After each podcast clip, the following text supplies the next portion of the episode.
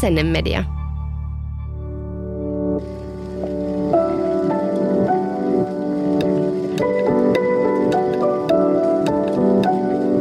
Aamukahvilla. Tervetuloa aamukahville. Täällä puhuu Henrikka Reinman ja täältä tuleepi jakso, jota on toivottu tosi paljon. Tänään täällä podcast-linjoilla kaksi äitiä juttelee synnytyksen jälkeisistä tunteista ja nimenomaan niistä haastavista tunteista, ehkä jopa kielletyistäkin. Me käydään läpi baby plussia, synnytyksen jälkeistä masennusta ja sitä, valittaako äidit ihan liikaa ja aivan turhaan. Mulla on täällä mun kaverina mun luottovieras, jonka kanssa ollaan puhuttu aiemmissa jaksoissa jo häpeästä ja kateudesta. Tervetuloa jälleen nojatuoleille psykoterapeutti, tietokirjailija ja puhuja Emilia Kujala. Kiitos, kiva olla täällä tutussa studiossa. Joo, mä ajattelin just, kehtaanko mä kysyä sua taas tänne, mutta sitten mä mietin, että saisit niin, niin hyvä puhumaan mun kanssa tästä aiheesta. Just kiva, että kysyit ja mä sain myös pienen breikin vauva-arjesta tätä myöten, niin tää oli ihan super, Jep. super juttu. Me ollaan sovittu jo kahvit tämän jälkeen, niin ihan silleen oma aikaa, Mutta sä oot vasta nyt palannut äitiyslomalta vähän enemmän työn pariin. Miltä Joo. se tuntuu? Se tuntuu kyllä tosi hyvältä. Mä oon varmaan vähän semmoinen tyyppi, tyyppi että jotenkin niin kuin en, en ehkä silleen kokoaikaisesti kotona näe itseäni kovinkaan pitkää aikaa – että mun tytär on nytten vähän vajaa kolme kuukautta ja, ja tota puoliso just aloittelemassa vanhempainvapaata ja meillä on vähän semmoinen työjako, että hän pitää, hän pitää itse asiassa kaikki vanhempainvapaat ja toki mäkään nyt en niin kuin täyspäiväisesti ole, ole töissä, mutta tota, pääsen kuitenkin vähän, vähän omia työjuttuja edistämään. Mikä on silleenkin kiva, että multa ilmestyy just mun kolmas kirja suorittajan mieli. Ja Onneksi olkoon. Kiitos. Siihen liittyen sitten kaikenlaisia promojuttuja ja muita on ollut. Niin jos niin kuin yrittäisi sitä hoitaa siinä vauva-arjen pyörityksen lomassa niin, että puoliso olisi täysin töissä, niin se olisi kyllä aika, aika karseeta. Pakko Jep. myöntää. Hyvä noin. susta on tullut siis vastikään äiti. Vajaa kolme kuukautta on kulunut. Miltä se on tuntunut se äitiys? Se on ollut kyllä ystävääni lainatakseni niin ihaninta ja kamalinta, mitä mulle on elämässäni tapahtunut. Tota, se ei ollut ehkä semmoinen itsestäänselvyys ollenkaan, niin kuin, että lähdetään syrjittämään lasta. Mä en ole ikinä ollut semmoinen niin kuin jotenkin, että mä näkisin elämäntehtävän jotenkin äitinä ja, ja tota, tosi pitkään niin odotin, että voi vitsi, kun tulisi joku semmoinen vauvakuume, kun tiesin, että puoliso haluaisi lapsen, mutta että semmoista ei sitten koskaan tullut ja 35 alkoi lähestyä mittarissaan. Mä että ei vitsi, että, että mitä jos mä sitten myöhemmin kadun, kadun, että jos ei niin kuin katsota, että olisiko tämä meille mahdollista. Ja tota, siihen on kyllä mahtunut tähän niin kuin vajaa kolme kuukauteen niin tosi paljon erilaisia, erilaisia tunteita laidasta laitaan. Ja se on ollut myös ihana nähdä se puoliso tosi onnellisena siitä isyydestä, että silloin kun itsellä on ollut vaikeaa ja on ollut semmoisia hetkiä, että voi apua, mihin mä oon pääni pistänyt, niin se on jotenkin antanut voimaa, että on huomannut, että se toinen nauttii siitä ihan valtavasti. Saa olla pienelle isä. Mutta on toi hurjaa, siis mä muistan itse noin ekat kolme kuukautta, nyt kun meidän vauva on vajaa kymmenen kuukautta, niin ekat kolme kuukautta ne kesti siis monta vuotta. Ne on siis ikuiset kuukaudet. Joo, joku laittoi mun mielestä niin kuin ihanasti somessa – somessa, kun mä oon jonkun verran niin puhunut omassakin somessa just niin äitiyteen liittyvistä tunteista ja, ja masennusoireista ja muista, niin ihanasti, että, että niin pienen vauvan kanssa niin yksi päivä on ihan niin kuin valtavan pitkä, mutta että vuosi on sitten lopulta lyhyt. Mm, joo. Jotenkin semmoinen, se on myös hauskasti sanottu. Joo, noin se varmaan menee. Mutta joo, meillä on tosiaan kymmenen kuukautta pian takana ja tuntuu, että semmoiset niinku suurimmat hormoniryöpyt ja tunnekuohut on niinku vähän tasaantunut, mutta ei kuitenkaan siis, ei ole mitään latteita edelleenkään. Et kai tämä on niinku loppuun saakka tämmöistä tunnepitoista tämä tää elämä. Ja en mä kyllä ehkä tykkää myöskään siitä, että tunteita aina selitetään hormoneilla. Mm. Siis silleen, että ikään kuin ne ei olisi niin kuin aitoja. Mua niin kuin ärsyttää siinä puheessa jo silleen, että no noin on noin hormonit, että ethän sä ajattele oikeasti noin. On totta, että hormonit varmaan korostaa juttuja ja muuta, mutta eihän se tarkoita, että ne tunteet ei olisi aitoja. Kyllä, ja totta kai niin kuin se on aikamoinen hormonimylläkkä, mutta että, että tavallaan sitten jos lähdetään sen hormonipuheeseen, niin sitten saattaa käydä niin, kuin niin, että voi tulla myös yllätyksiä. Esimerkiksi itselläni niin – mulla alkoi masennusoireet jo loppuraskaudesta. Ja se tuli mulle vähän semmoisen niin pelottavanakin yllätyksenä, kun kaikki oli puhunut siitä, että hei, että sitten on se niin kuin hormonimyrsky sen synnytyksen jälkeen ja se on sitten normaalia. Että älä sitten ihmettele, jos sä niin kuin itket jatkuvasti ja oot ihan romuna.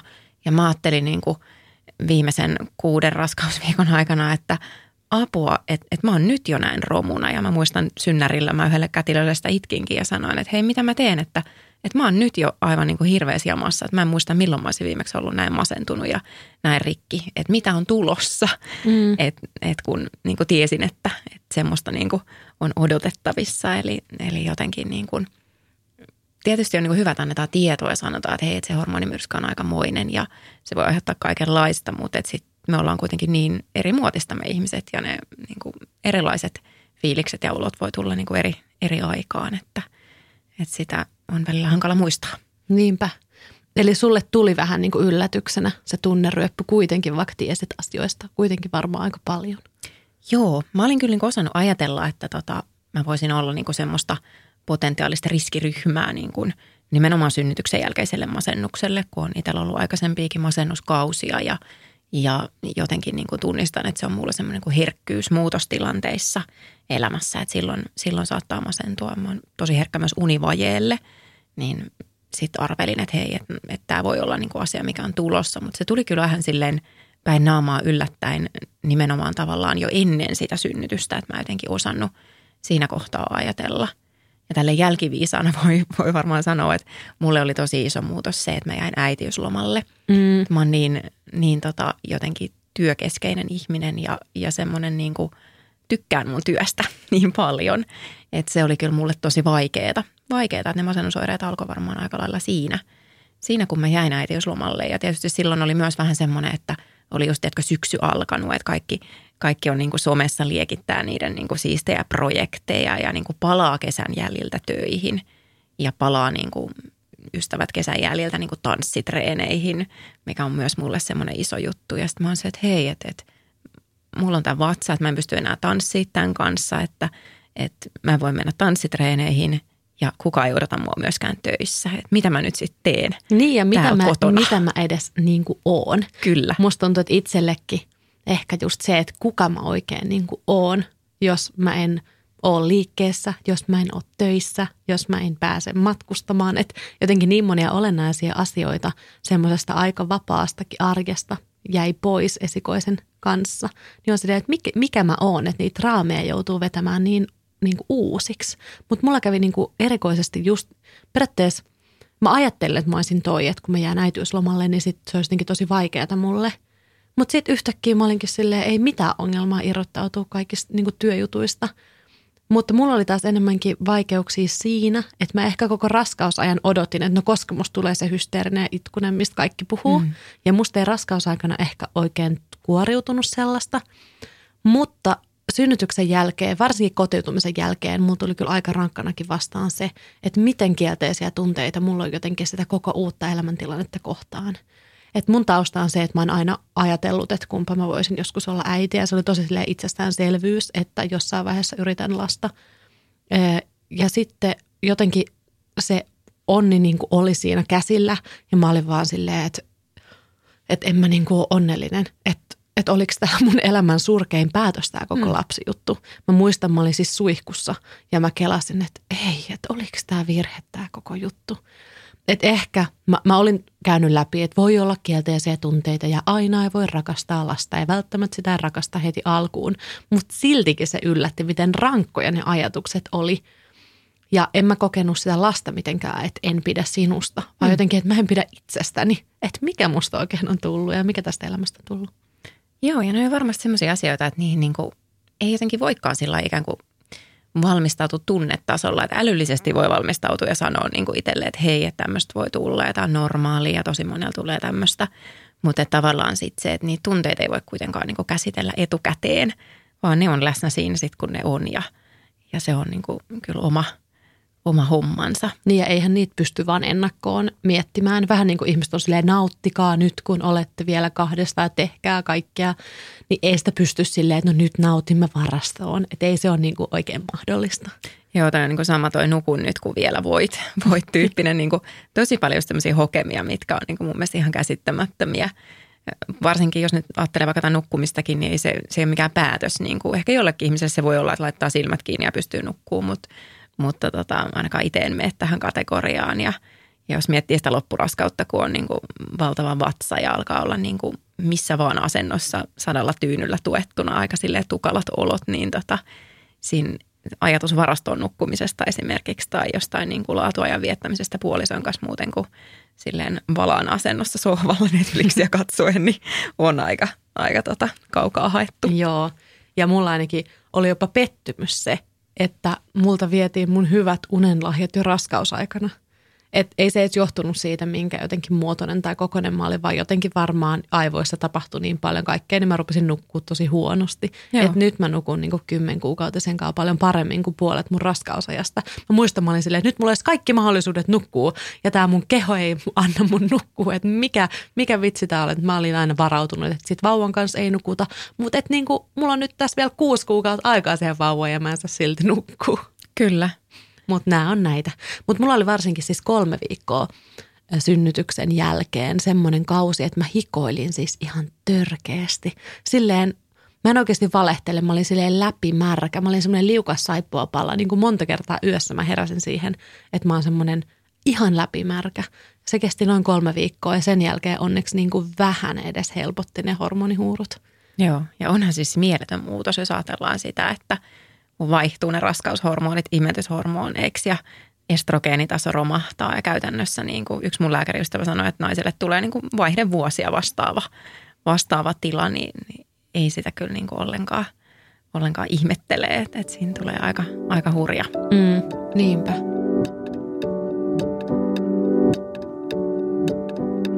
Millaisia haastavia tunteita sulla oli? Kerro niistä.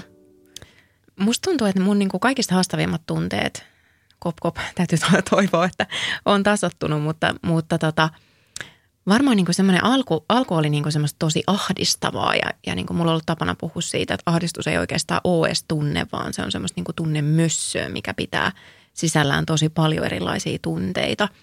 Niin jotenkin oli vähän semmoinen niin olo, että sitä ei halua edes niin lähteä niin perkaamaan sitä, että mitä tämä mun ahdistus on syönyt. Että oli vaan niin kuin semmoinen, että mä haluan tämän pois. Että keinolla millä hyvänsä mä haluan sen mun niin kuin normaalin minän, mun normaalin pään jotenkin takaisin.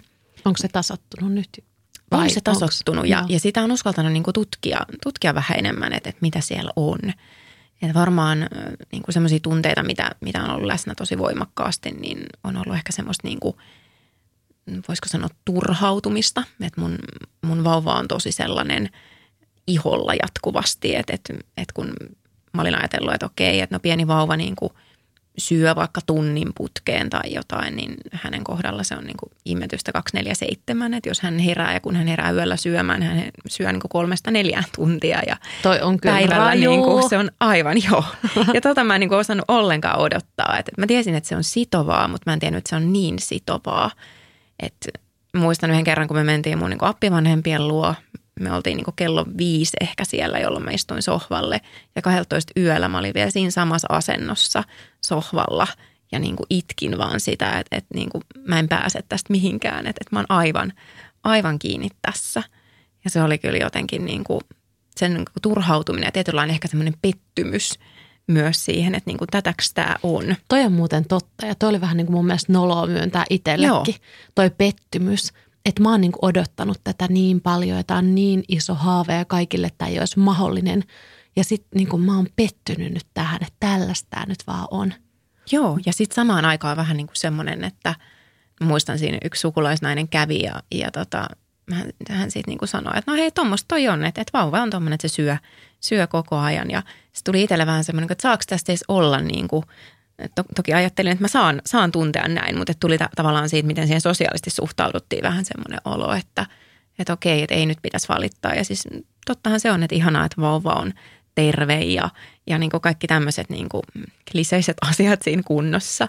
Mutta mun mielestä siitä huolimatta niin saa – saa kokea niin kuin väsymystä, saa kokea uupumusta, saa olla turhautunut, saa olla pettynyt, saa kokea niin kuin riittämättömyyttä mm-hmm. ja saa kokea niin kuin sitä, että, että vitsi, että, että niin kuin sanoit, että vitsi, että mä haluaisin sen mun niin kuin vanhan elämän takaisin, että onko mä no, tehnyt sen ihanan, upean elämän. Mutta tostakin varmaan liittyy siihen, että äm, mä en ainakaan kokenut semmoista salamarakkautta meidän vauvaa kohtaan. Että mä koin kyllä sellaista, että mä aion pitää tuosta huolen ja niin kuin ihan silleen kilvet ja suojat pystyssä, että mä pidän tuosta huolen sata prossaa, mutta ei ollut sellaista, mitkä jotkut kokee semmoista, oo ihanaa, en malta lähteä pois hänen luotaan. Ei ollut sellaista tunnetta sitä vauvaa kohtaan heti. Ja mä luulen, että senkin takia se tuntuu jotenkin pettymykseltä, koska jotkut saa sen tunteen heti. Ja totta kai mä olisin halunnut olla semmoinen vanhempi, joka jotenkin salama rakastuu siihen lapseen, koska kyllä se arki on aika paljon kivempaa, jos niin kuin jotenkin yltiöpäisesti jotenkin ihailet sitä lasta heti.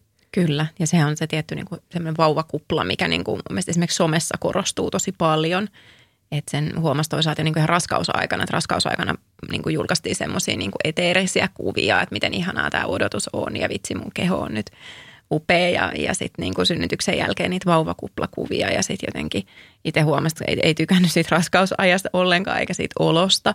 Että oli ihan sillä että en mä halua mitään niin eteerisiä kuvia itsestäni, koska niin kuin, nämä on ihan valheellisia ja, ja sitten sama juttu, että, että ei ollut niin kuin heti sitä oloa, niin kuin, että, että että on jotenkin aivan sydämen kuvat silmissä, vaikka totta kai niin kuin halusi pitää vauvasta niin kuin hyvää huolta ja jotenkin, no mua itse kannatteli tosiaan tosi paljon se, että mä näin niin kuin, että mun puolisolla on tavallaan se vauvakupla siinä, että vaikka ei itsellä ollut, niin jotenkin niin kuin hänestä se hehku, niin sitten oli jotenkin itse silleen, että vitsi, että onpa ihanaa. No mutta toi on aika huippu, koska meillä oli tilanne, että me kumpikin vuorotellen siellä suihkussa mietittiin, että oliko tämä elämämme virhe.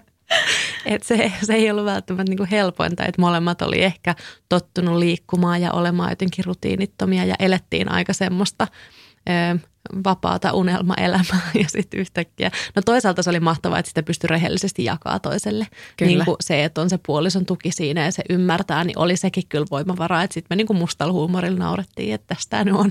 Ja sitten toisaalta kyllä me totta kai tiedettiin koko ajan – että tätä me ollaan haluttu ja että nämä asiat kyllä tästä varmasti helpottuu.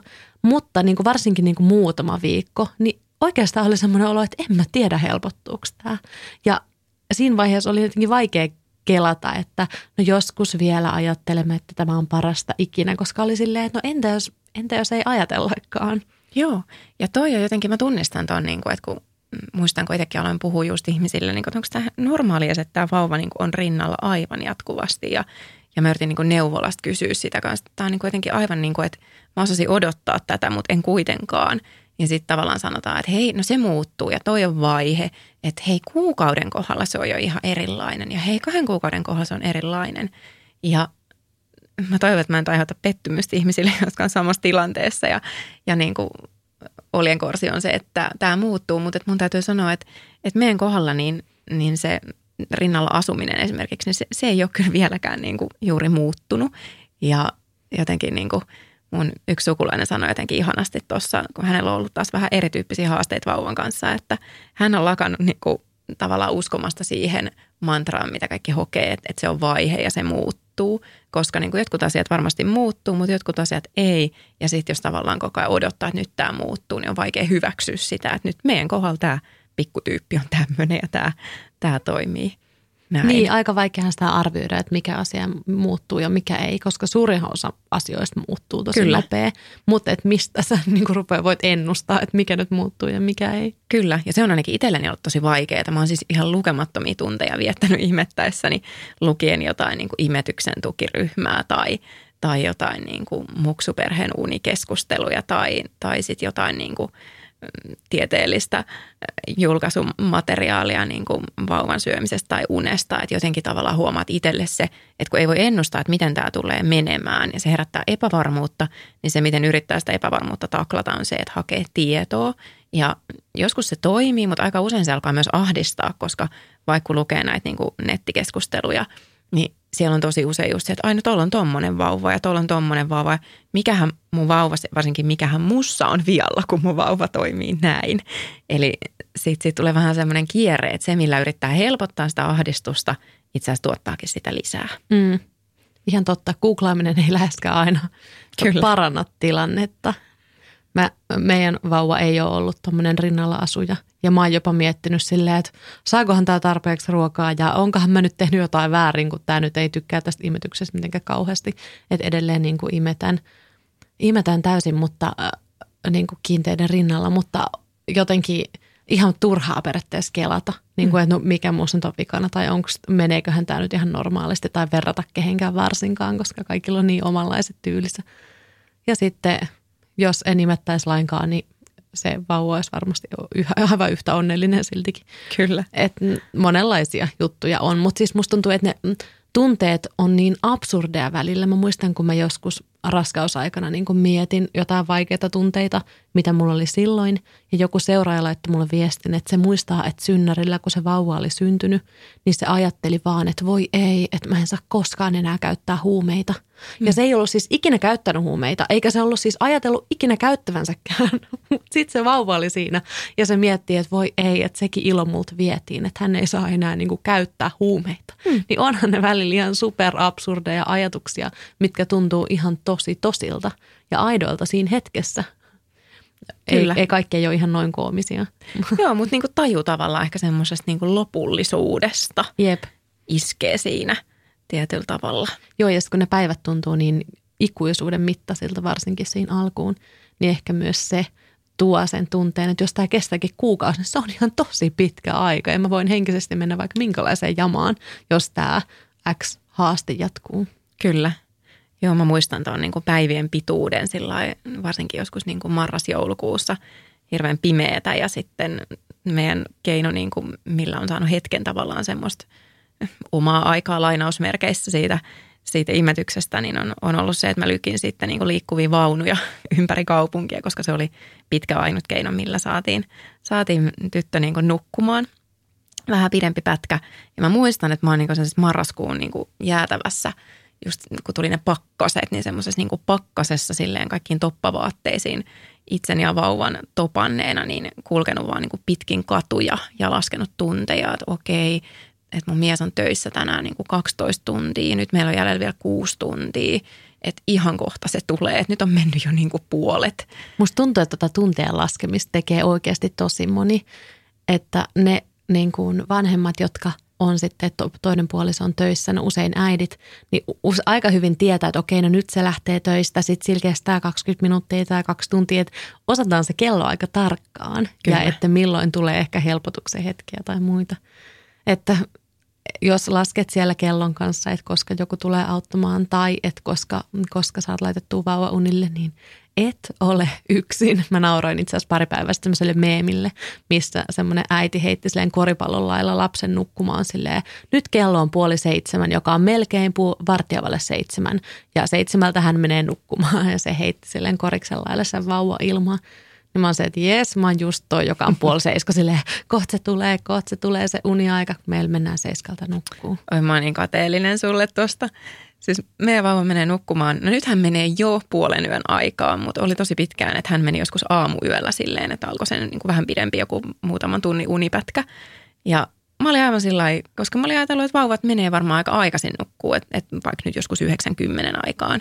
Ja sitten tämä niin yökyöpeli onkin sitten aamuyöstä hereillä, niin mä olin, ei ole todellista oikeasti. Jep, mutta meidän vauva herä, heräsi ainakin jossain kohtaa aina neljän, viiden aikaa, nyt se on niin kuin kuuden aikaa. Joo. Et sitten taas toisaalta ei se neljältä herääminenkään niin, niin mahtavaa ole, mutta näitä on moneksi. Kyllä. Ja siis ollaan kyllä saatu unien kanssa niin kuin tosi hyvä tuuri ilman, että ollaan itse oltu mitenkään lahjakkaita asian kanssa. Että. On, ja toikin kun on just semmoinen, että siihen ei voi oikein niin kuin – vaikuttaa, varsinkin ollaan vastasyntyneellä, niin se rytmi tai voisiko sanoa rytmittömyys on ihan, ihan mitä on, että mm. et sitten se jossain vaiheessa muotoutuu. Jep, että on todella ok, jos tulee vaikeita tunteita niin kuin niiden hetkien kanssa, kun joskus kolmelta yrität imettää tai oot yrittänyt neljä tuntia tai jotain ihan siis.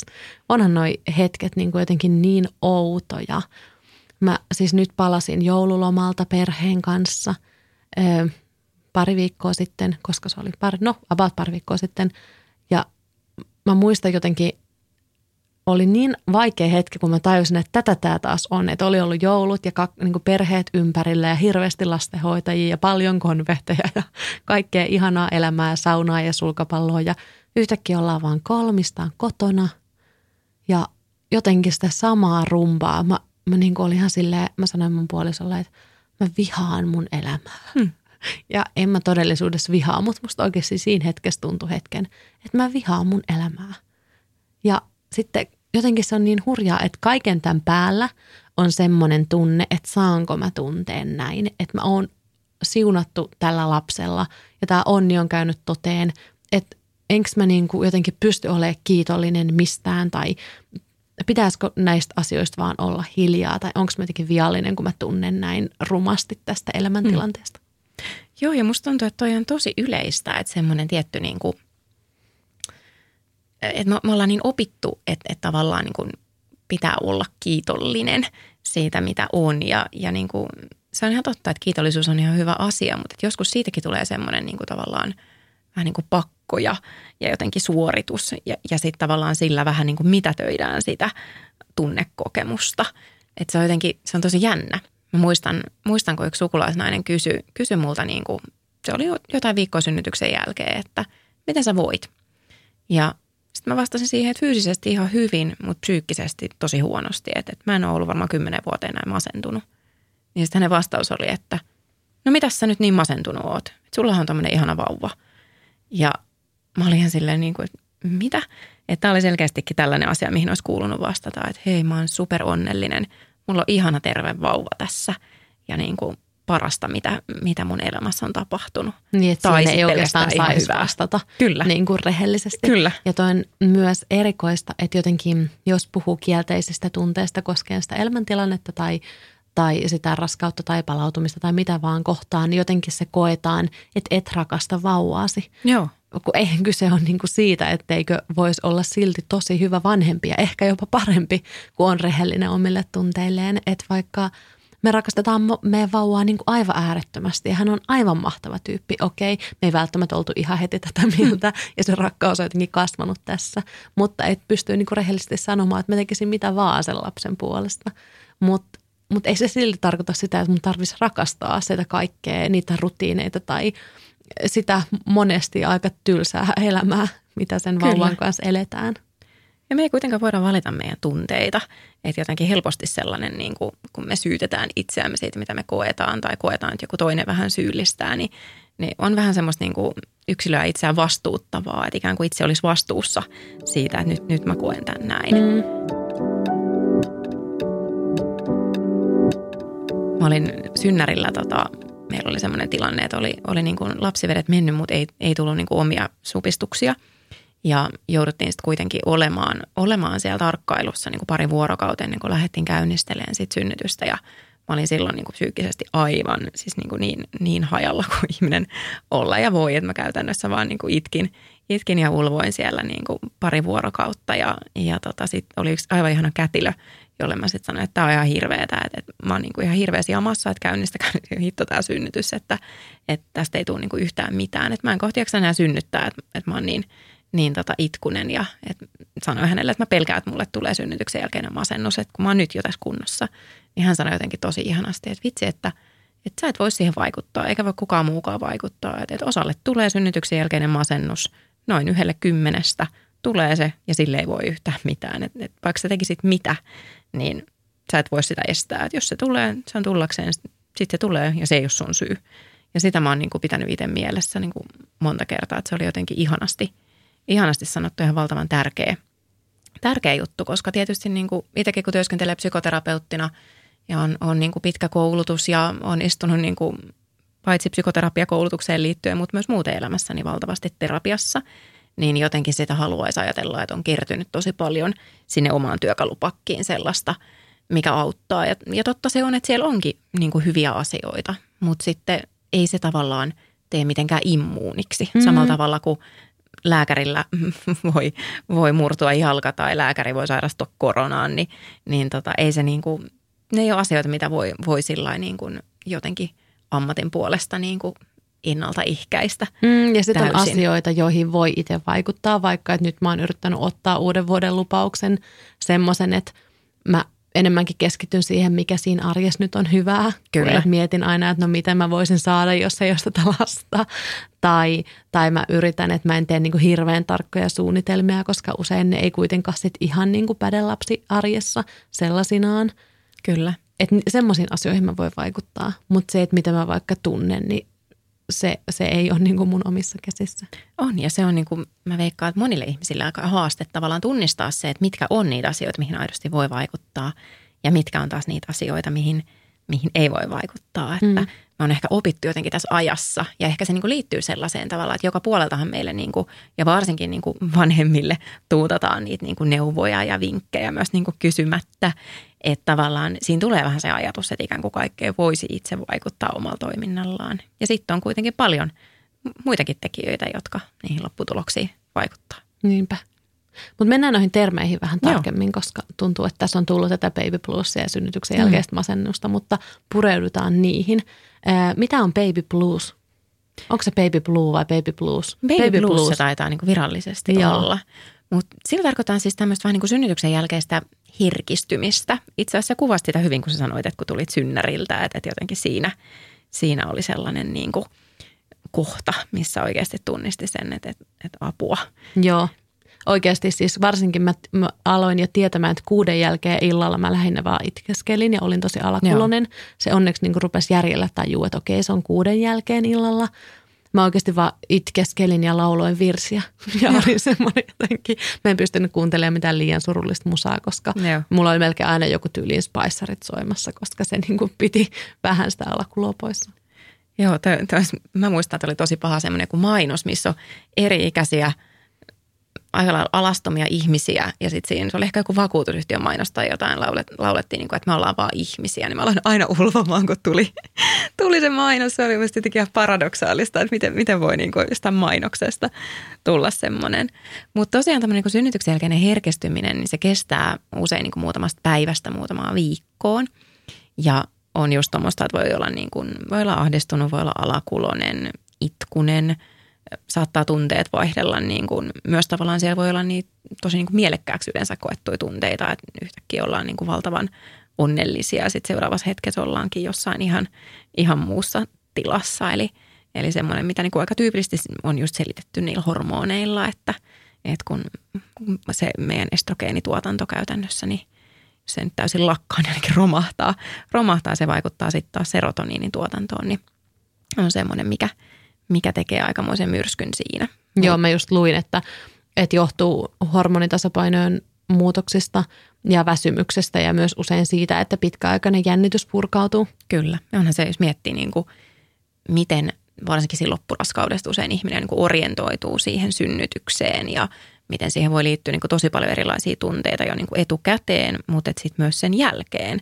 Onhan se niin kuin aika aika raju kokemus, vaikka, vaikka se ei olisikaan mitenkään niin kuin traumaattinen kaikille, mutta että niin kuin aika, aika hurja, hurja myrsky, mitä siinä, mm. siinä käy. Ja moni on siinä vaiheessa jo niin kuin ehtinyt kyllä saada aikamoiset univellat ihan vaan niin kuin jo siitä, että on nukkunut niin kuin raskausaikaan mahdollisesti huonosti ja sitten sit vielä kaikki se niin kuin synnärillä vietetty aika, ehkä synnytystä edeltävät päivät, yöt on voinut mennä aika valvoessa, niin se voi olla kyllä aika, aika hurjaa. Joo, todellakin ja oli hurjaa, mutta mä luin, että jopa 80 prosenttia vastasynnyttäneistä kokee Joo. tätä baby plussia. Se on aika iso prosenttiosuus. Se on tosi iso. Ja siitä on niin kuin mun mielestä perusteltu vähän silläkin ajatuksella, että se tavallaan niin kuin valmistaisi äitiä siihen niin kuin lapsen kanssa olemiseen. Joo, näin mäkin niin on kuullut. ja herkistää. Joo, mä luin, että tämä tila on niin kuin tarkoituksenmukainen, että se, on, se tekee niin kuin sen, että se ohjaa äitiä sopeutumaan siihen uuteen elämäntilanteeseen ja herkistää niin kuin äidin vaistot jotenkin näkemään, mitä se lapsi kaipaa. Kyllä. Että toisaalta kun ymmärtää ton, että mitä se oikeasti on ja että sillä on joku perusta ja se on luonnollista ja mm. tarkoituksenmukaista, niin kyllä se aika paljon myös helpottaa, niin kuin, että okei, niin mä nyt otan nämä itkut vastaan tai kyllä. nämä virsien laulannat, niin. mitä se kelläkin nyt niin kuin on. Mutta mitä on synnytyksen jälkeinen masennus? No se on sitten taas semmoinen, semmoinen tila, että, että jos tavallaan se baby blues vähän niin kuin pitkittyy tai sitten käy niin, että se helpottuu, mutta sitten ne samantyyppiset oireet palaa ja usein vielä niin kuin voimakkaampana palaa, niin silloin puhutaan synnytyksen jälkeisestä masennuksesta. Tosiaan noin yksi kymmenestä, on arvioitu 10-15 prosenttia, niin siihen sairastuu ja se aika tyypillisesti alkaa näkyä siinä kuukauden, parin kuukauden kohdalla niin kuin synnytyksen jälkeen – ja siihen liittyy usein ahdistuneisuutta, itkusuutta, alakulosuutta. Voi olla tosi semmoinen toivoton olo, paljon erilaisia katastrofiajatuksia. Voi olla pakkoajatuksia, vaikkapa niin kuin ajatuksia siitä, että pelkää vahingoittavansa sitä lasta jollain tavalla. itse tuhosi ajatuksia saattaa olla hyvin, hyvin semmoista niin kuin synkkää. Erilaisia fyysisiä oireita, keho voi käydä ihan kierroksilla, saattaa huimata, saattaa mm, olla univaikeuksia.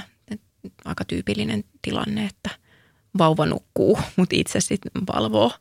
Minkälaisia oireita sulla oli? Mulla oli varmaan tai aika on, lailla tota... koet sä, että sä oot nyt niin kuin vielä masentunut? Mikä sun no hetkinen olo on? Koen, että tällä hetkellä on tosi paljon parempi tilanne kuin vaikka kuukausi sitten vielä. Vielä, että ei, ei ole niin, kuin niin, niin sellainen tavallaan musta ja niin, niin toivoton olo. Että oli aika semmoinen niin kuin synkkä vaihe jotenkin siinä niin kuin marras-joulukuussa. Ja jotenkin sellainen, niin kuin, että mä muistan jostain kymmenen vuoden takaa, kun on ollut niin kuin edellisen kerran tosi pahasti masentunut, niin sen fiiliksen.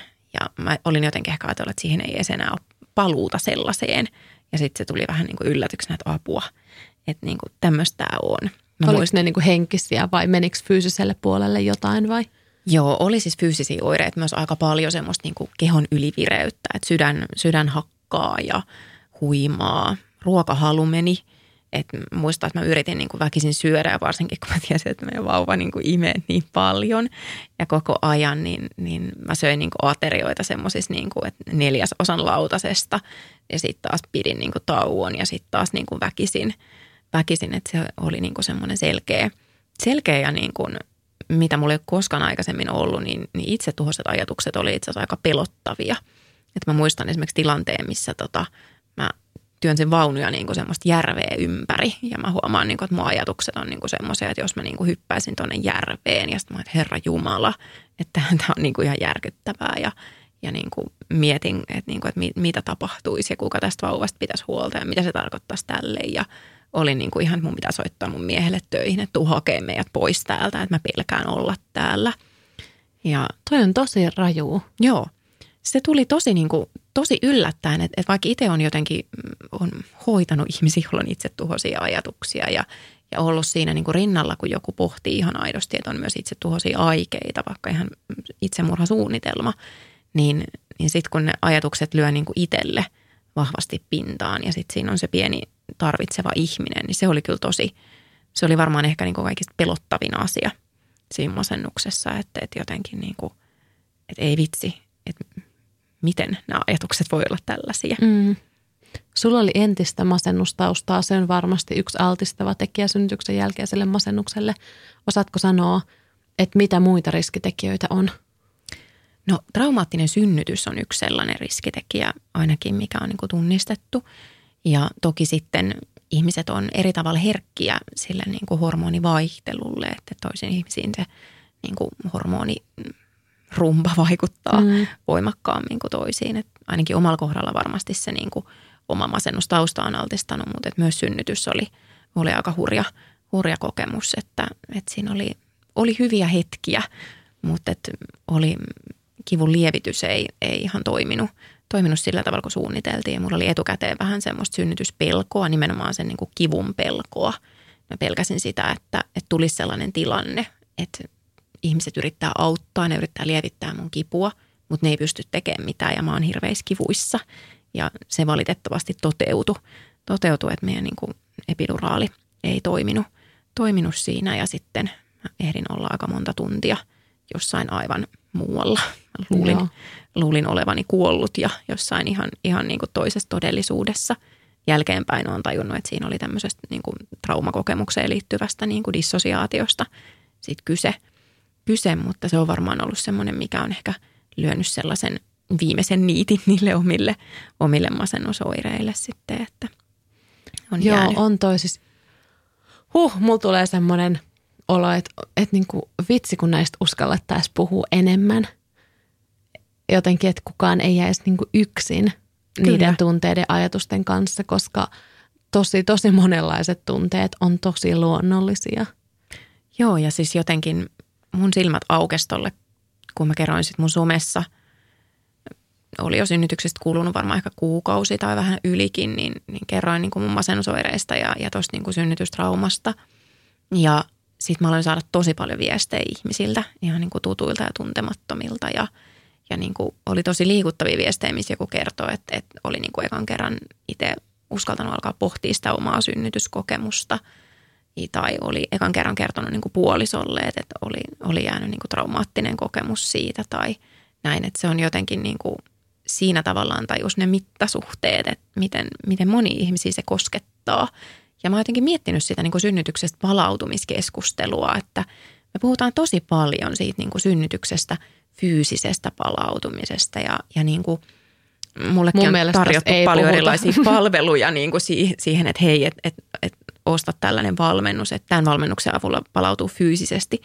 Mutta sitten tavallaan se psyykkinen puoli, että ihan yhtä lailla, ja varsinkin kun meidän keho ja mieli ei ole mitenkään niin kuin erillisiä mm, toisistaan, mm. Niin, niin se on aikamoinen. Että siihen tarvittaisiin tarvittais kyllä niin kuin myös siihen Joo, se on kyllä apua. totta. Joo, se on hauska, kun mulla on olo, että fyysisestä palautumisesta mm. ei puhuta juuri yhtään niin, niin saati henkisestä siis puhutaan vielä niin, kuin niin paljon vähemmän. Kyllä. Et nyt vaan kun tulee näitä nettivalmennuksia fyysiseen palautumiseen, niin myös henkiseen palautumiseen kaivataan. Että et vaan vinkki kaikille, ketkä on siellä asian, asiantuntijoita tai hyviä tekemään nettikursseja, niin nyt vaan viisaita päitä yhteen ja tekemään myös tälle henkiselle puolelle kaikkea, koska musta tuntuu, että siellä myös niin kuin tarvitaan tosi paljon apua. Mä tein fyysisestä palautumisesta jakson viime tuottarissa ja mä sain niin paljon viestejä, että voisitko please tehdä myös henkisestä palautumisesta mm. ja vaikeista tunteista. Kyllä se, että tulossa on. Super. Ja siis jos joku, joku tota noin suunnittelee, suunnittelee valmennusta – henkiseen palautumiseen, niin mua saa erittäin mielellä ammatillisesti vaivata, Ihanaa. vaivata asialla. Voin tämän tälleen kuuluttaa joo, joo, korville. Sä Laittakaa ruveta, viestiä. Sä voit ruveta tekemään sitä, mutta älä ihan nyt vielä. En ihan nyt enkä ihan yksin. yep. Yksin siinä tulee vähän ehkä liikaa, liikaa rasteja, mutta yhteistyössä niin jonkun kanssa niin oikein, oikein mielelläni kyllä. Joo, mutta se on niin erikoista just kun musta tuntuu, että mä oon jakanut jonkun verran jotain rehellisiä paloja mun niin kuin haastavista tunteista liittyen tähän synnytykseen ja palautumiseen ja synnytyksen jälkeisen aikaan. Niin tosi moni on ollut se, kiitos, että oot niin rehellinen, kun mulla on tullut semmoinen, että enää mä oon vielä päässyt edes alkuun, että mm. eihän nää nyt edes ole vielä mitään rehellisiä juttuja, että tietäisitkö vaan en, niin kuin, en mä edes ennättänyt jakaa mitään vielä mun sisimmästä, mutta se kertoo ehkä siitä, että jo semmoiset pienet raapasut siitä rehellisyydestä on jo tosi isoja harppauksia, koska kes- se keskustelu on aika lailla sitä newborn kuvausjuttua ja kuinka ihana lapsi on ja uu, täällä kuplassa ollaan ja katsotaan vaan näitä sarjoja ja mitä se myös on. Se ei ole feikkiä. Mä en halua sanoa, että se on jotenkin epäaitoa, mutta se on niin kuin yksi osa sitä kaikkea. Kyllä, ja se olisi kyllä tosi toivottavaa, että se olisi tavallaan monipuolisempaa se, miten siitä kuvataan, miten siitä kerrotaan, koska helposti sitten ihminen kuitenkin tahtomattaan vertaa sitä omaa kokemusta niihin kokemuksiin, mitä näkee ympärillä. Ja helposti tulee se olo, että hei – onko tässä mun kokemuksessa jotain vikaa, niin. että mitä tässä tapahtuu. Että niitä tunteita ei varmaan hätkähdettäisi niin paljon tai säikähdettäisi, eikä ihmiset ympärillä säikähtäisi, jos ikään kuin se olisi kaikilla tiedossa ja enemmän niin kuin mediassa esillä, että tähän nyt tähän palettiin kuuluu vähän kaikenlaista. Kyllä. Ja se jotenkin, mä ajattelin, kun pienen vauvan kanssa vuorovaikutuksesta, varsinkin ihan ne niin kuin ensimmäiset viikot, niin se on jotenkin tosi myös niin kuin – yksi suuntaista, jos ajatellaan, niin kuin, että meille ihmisille yleensä niin kuin ihan psykologisestikin palkitsevaa on lauma-eläiminä sellainen niin kuin kaksisuuntaisuus tai, tai monisuuntaisuus. Että jos mä hymyilen sulle, niin sä hymyilet takaisin. Hei, me ollaan samaa laumaa, kiva juttu. Mutta jos sä hymyilet kahden viikon ikäiselle vauvalle – niin, niin se ei varmasti menee toinen hymyille. silmä toiseen suuntaan kyllä. ja toinen toiseen, se ehkä pieräsee tai jotain. Kyllä, kyllä. Ja joskus saatat nähdä jonkun refleksihymyn. hymyn enimmäkseen kommunikoi erilaisilla itkuilla. Niin tavallaan just toi kokemus, mitä sä kuvasit, että se vauva on niin tietyllä tavalla vieras ja siihen ei niin heti synny sellaista niin tosi voimakasta kiintymyssuhdetta, niin veikkaan, että se on tosi monille tosi niin kuin luonnollinen jo ihan sen takia, että, että se tavallaan ihan alkuvuorovaikutus on niin kaukana siitä, millaista meidän ihmisten luonnollinen vuorovaikutus on. Ja sitten se alkaa pikkuhiljaa rakentua semmoiseksi niin vastavuoroisemmaksi, niin jotenkin, jotenkin niin kuin sekin on semmoinen asia, että, että, että niin kuin, siitäkin pitäisi puhua mun mielestä paljon enemmän, että ihmiset niin kuin tajuaisivat, että hei, että, että jos tämä tuntuu niin kummalliselta tai tuntuu, että ei vitsi, että mä annan koko ajan, mutta toi ei anna mulle mitään, mm. niin se, sekin on ihan niin kuin luonnollista. Mm. Ja niinhän se niin kuin menee. Kyllä. Että eihän se lapsi sinänsä pysty oikein niin kuin minkäänlaiseen kommunikaation siinä alussa. Ja itse vaan niin kuin lihalla yrität olla sille niin kuin kaikkea mahdollista ja sitten luultavasti se vaan huutaa. Kyllä, ja yrität tajuta, että okei, mikä tämä mikä tää huuto on ja, ja mitä se eroaa tosta ja mikä toi on, mitä se nyt tekee. Niin, onhan se nyt vähän semmoista eläimellistä. Kyllä. Mä oon kyllä auttanut se, että mä oon niin kuin ajatellut niin kuin sitä biologiaa ja sitä eläimellisyyttä. Ikinä en ole kokenut olevani niin eläimellinen kuin vaikka synnytyksen ja raskauden ja synnytyksen jälkeisessä ajassa se niin kuin vastasyntyneen kanssa. Mm. Ihan silleen, ei ole totta, että me ollaan niin eläimiä. Kyllä. Ja Lee Anderson jossain haastattelussaan sanoi, että sillä oli sama kokemus, että yhtäkkiä on niin kuin, että me ollaankin yksi, yksi niin kuin eläin lauma vaan me ihmiset. Kyllä, yksi laji täällä planeetalla. Joo. Kyllä se sen konkretisoi. Jep. Mikä sua on auttanut niiden haastavien tunteiden kanssa? Oletko löytänyt jotain niin kuin apukeinoja? Varmaan monikin asia jos mä ajattelen tavallaan lähipiiriä, niin, niin on ollut tosi tärkeää, että on voinut puhua niistä hankalista kokemuksista. Jotenkin puolison tuki on ollut tosi tärkeää ja semmoinen luottamus, että hän on siinä, vaikka mä voisin kuinka huonosti, että hän ei jotenkin niin kuin hätkähdä tai, tai puhumattakaan, että hän niin kuin syyllistäisi siitä, että mitä tässä nyt noin, että, että jotenkin se on ollut niin kuin tosi, tosi tärkeää – se on ollut tosi tärkeää, että niin kuin läheiset ihmiset ja ystävät on tarjonnut apua. Mä en ole aina hirveän hyvä ottaa sitä apua vastaan, puhumattakaan niin kuin pyytämään sitä erikseen, mutta semmoiset pienetkin hetket on ollut tosi ihania, että joku on niin kuin vaikka soittanut tai, tai vienyt niin kuin vauvaa vaunulenkille, että on pystynyt niin kuin itse vaikka pikkusen aikaa tehdä jotain omaa treeniä siinä tai käydä suihkussa tai mitä, mitä ikinä. Jotenkin tämän tyyppiset asiat on ollut tosi tärkeitä – neuvolasta mä oon saanut myös hyvää apua. Se on ollut mun mielestä ihana, ihana, että mä aika nopeasti sanoin, että hei, että mä, mä tarviin niin kuin jotain keskusteluapua, että, ihan sama, että mitä, mitä mutta niin kuin, että tämä olisi tosi tärkeää, se on auttanut.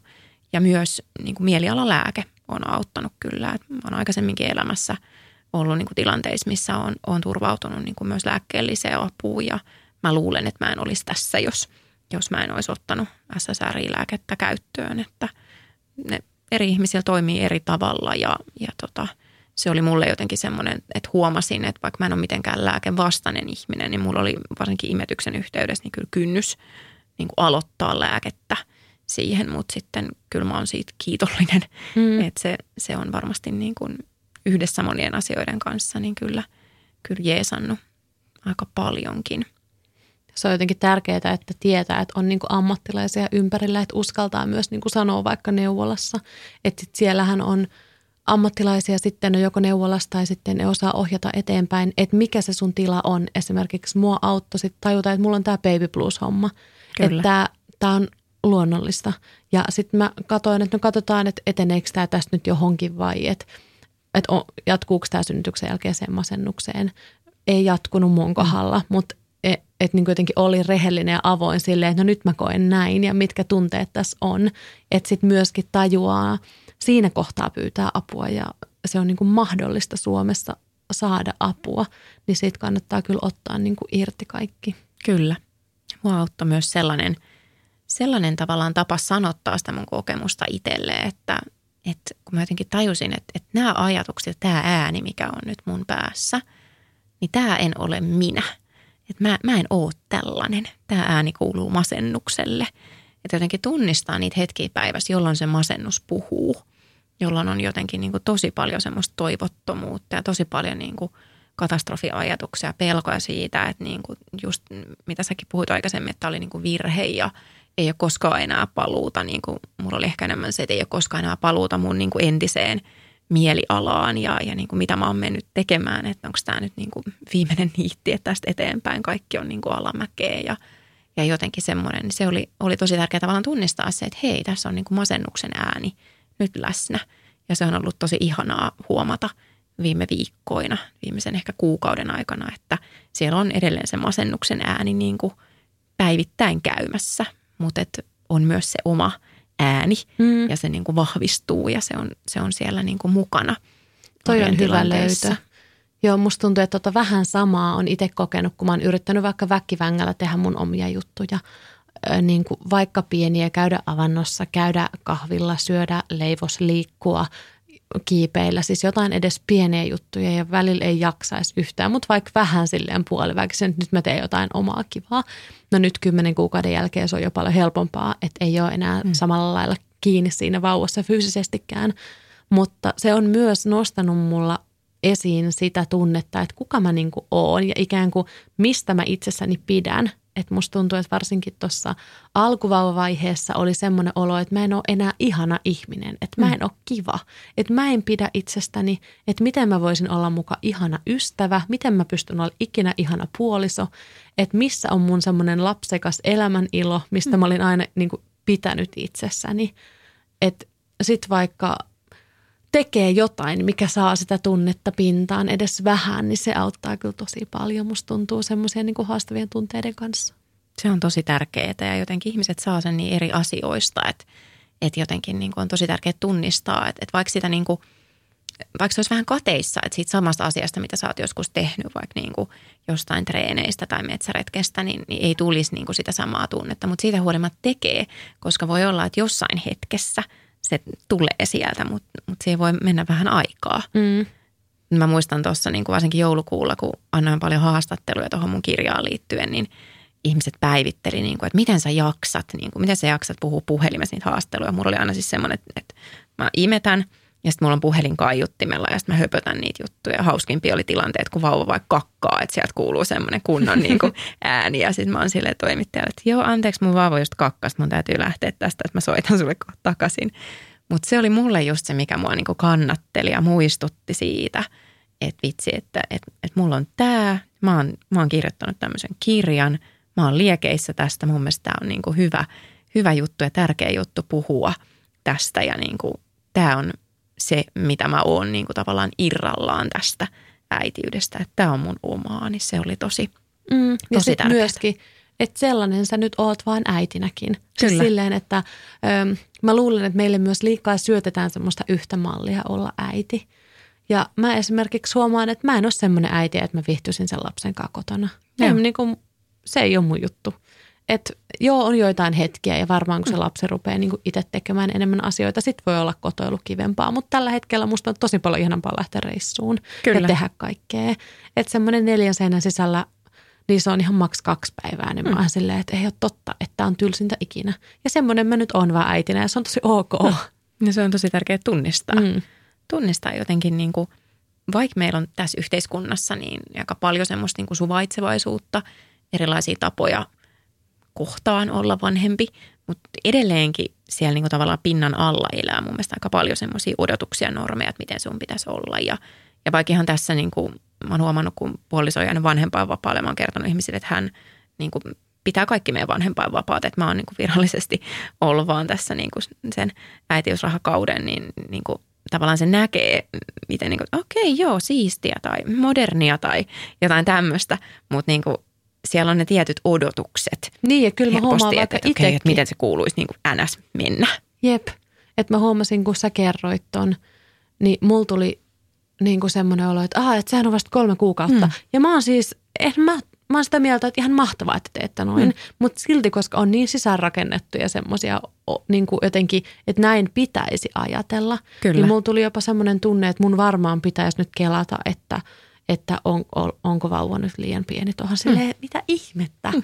Ja että jos mäkin kelaan näin, niin saatiin joku, joka ei niin kuin ajattele niin kuin kauhean modernisti tai, tai ei ole elänyt semmoista niin kuin uuden aikakauden aikaa. Kyllä. Mut joo, mutta yhteenvetona mä ajattelen, että sä, sä et ehkä kelaa, että äidit valittaa liikaa, vai? Joo, en, en kelaa todellakaan, että äidit valittaa liikaa. Mutta mähän, tiedätkö, olin eh, niin kuin ennen omaa äityttäni vähän sellainen, että mä kelasin, että mm. noi perheen äidit ja vanhemmat, ne kyllä valittaa vähän niin kuin kaikesta, mm. että aika turhasta. Kunnes nyt mä oon itse tässä jamassa mm. ja tajuan, että okei, tästä ne puhuu ja ehkä se valitus ei olekaan ollut turhaa. Joo. Ja se on ärsyttävää, että mä olin se, joka mm. kelasi, että on aika pienestä nyt. Ja itsehän te olette tota halunnut. Hmm. Että ehkä se, että mä kelasin, että, että voitteko nyt vaan olla onnellisia siitä teidän lapsesta ja omasta valinnasta, mikä se kuitenkin usein on. Mutta pyydän anteeksi vanhaa itseäni ja pyrin olemaan tulevaisuudessa parempi ihminen ja mm. jo nykyisyydessä. Ja sehän on niin kuin jotenkin, se on musta ihanaa myös, että meidän ajatukset ja meidän mielipiteet voi muuttua. Että se ehkä tässä meidän niin keskustelukulttuurissa nykypäivänä on vähän semmoinen, niin kuin, mitä mä ajattelen, että mikä asia on monesti pielessä, että ihmistä saatetaan niin syyllistää jostain, että sä oot sanonut joskus noin tai sä oot ajatellut joskus noin. Mitä sitten? Ihminen voi ajatella toisessa hetkessä toisella tavalla ja toisessa hetkessä toisella tavalla ja, ja niin kuin, sehän on vaan niin kuin joustavuutta, että ihminen voi myös niin kuin muuttaa mielipidettään asiasta tai niin kuin tunnistaa, että hei, tämä kokemus on vaikuttanut näin, että mä alkanut ajattelemaan tätä myös tästä näkökulmasta. Joo, mun mielestä takin kääntäminen on siis ihan parasta puuhaa. Kyllä. Ja koska yleensä se vielä myös puhdistaa, kun tajut, että, että tästä onkin parempi vaihtoehto. Tai mm. mä voinkin ajatella uudella tavalla, että tämä on edellistä parempi tai eheämpi tai jotain fiksumpi. Kyllä. Ja toisaalta me ei voi olla myös monta näkökulmaa yhtä aikaa. Toisaalta mm. näin, toisaalta noin. Ja sekin on ihan ok. Niinpä. Mutta kyllä musta niinku turhan valittamisen sijaan suurempi ongelma on se, ettei näistä tunteista uskalleta rehellisesti puhua. Että vaikka se, että mä oon sanonut ääneen, että mä tunnen olevani mun lapsen kanssa kotona yksinäisempi kuin mä olin yksin kotona ennen, niin vaikka se on semmoinen lause, mikä on vaikka mun seuraajassa ollut silleen, toiset on silleen, huh, aika rajusti sanottu, mutta miten moni on silleen, että just noin mä oon tuntenut, että kiitos, että sanot. Mm. Ja jos noin simppeli asia saa niin kuin vertaistukea niin, kuin niin paljon, niin ehkä se olisi ihanaa, että me uskalletaan sittenkin puhua enemmän.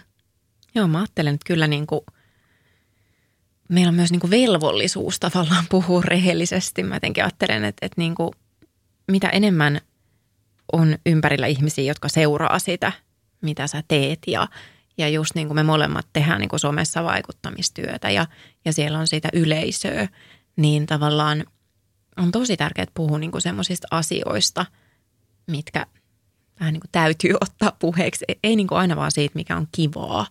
Totta kai sitä voi rajata. Mä muistan jonkun ihmisen niin kuin viestin silloin, kun mä olin puhunut just tuosta niin synnytystraumasta ja, ja synnytyksen jälkeisestä masennuksesta – hän laittoi viestiä, että on ihanaa, että puhut, mutta tiedät hän, että sun ei ole pakko puhua. Ja, ja se on ihan totta, että se on mun oma valinta, että mitä mä puhun ja miten mä puhun. Mutta samaan aikaan niin yritän muistaa sen, että se meidän yksityinen kokemus on usein lopulta jotain tosi yleistä mm. ja tosi merkityksellistä tosi monelle.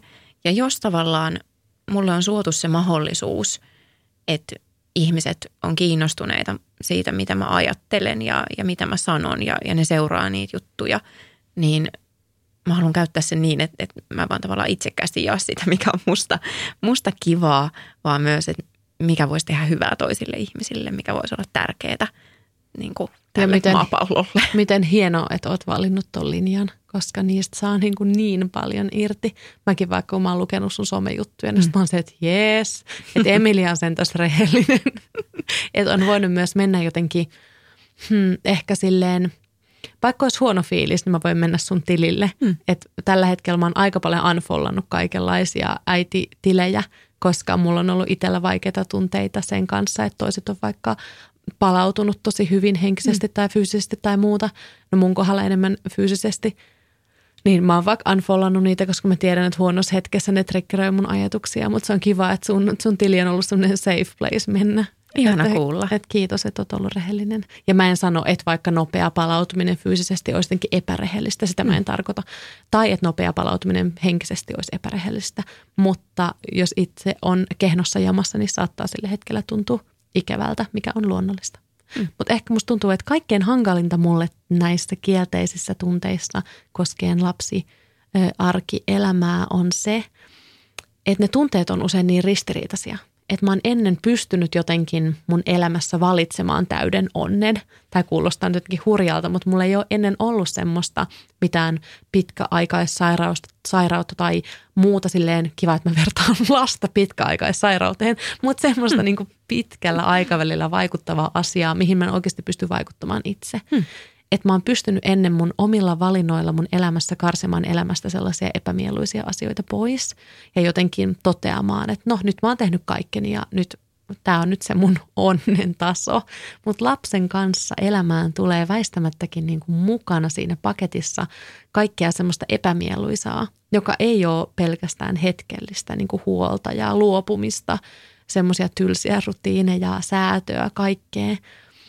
Et se on ehkä mun mielestä haastavinta, että se on niin ristiriitasta, että samalla kun sä saat jotain aivan uskomattoman ihanaa, niin mm. sitten siinä samaan pakettiin tulee kaikkea, mikä on todella syvältä arseesta.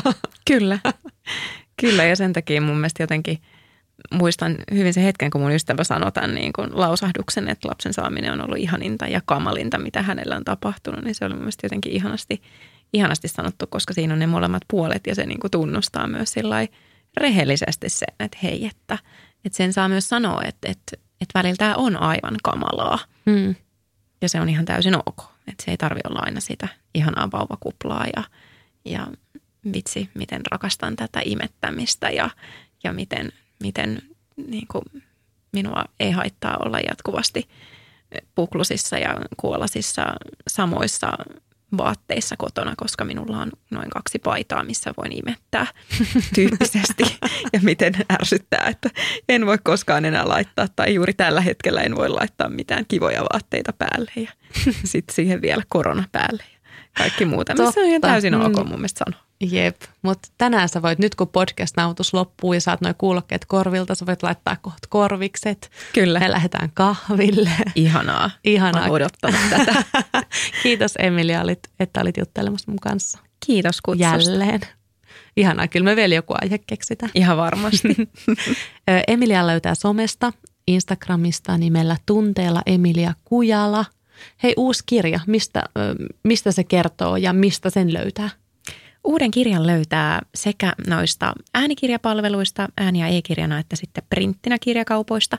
Sen nimi on Suorittajan mieli ja se käsittelee sitä, että miksi me ihmiset suoritetaan ja miksi toiset ihmiset on taipuvaisempia vaatimaan itseltään paljon ja, ja niin kuin, miksi toisiin ihmisiin ehkä tämän yhteiskunnan semmoiset niin kuin vaatimukset ja odotuksetkin suorittamisesta ja menestyksestä niin, niin kolahtaa vähän enemmän kuin toisiin. Kuulostaa tosi mielenkiintoiselta. Ja se on myös omakohtainen. Näin mä arvasin. Niin kuin kaikki mun kirjat. Niin aina, aina siellä on se mun oma kokemus läsnä suorittaja-ihmisenä. Huippua. Pitää lukea, pitää lukea pian se. Ää, kiitos myös teille kuuntelijat, että kuuntelitte.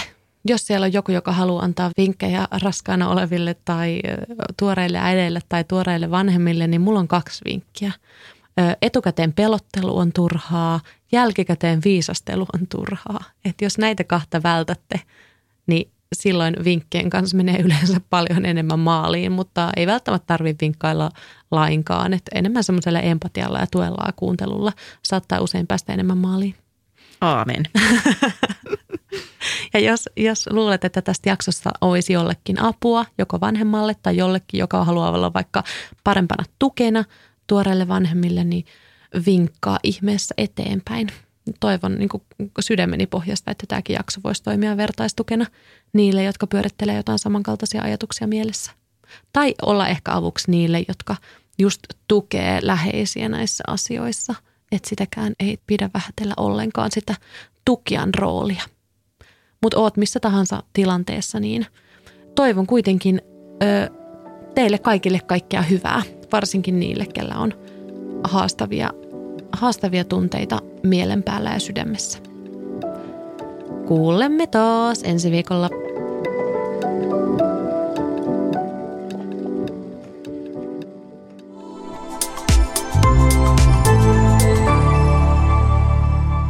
Asennemedia.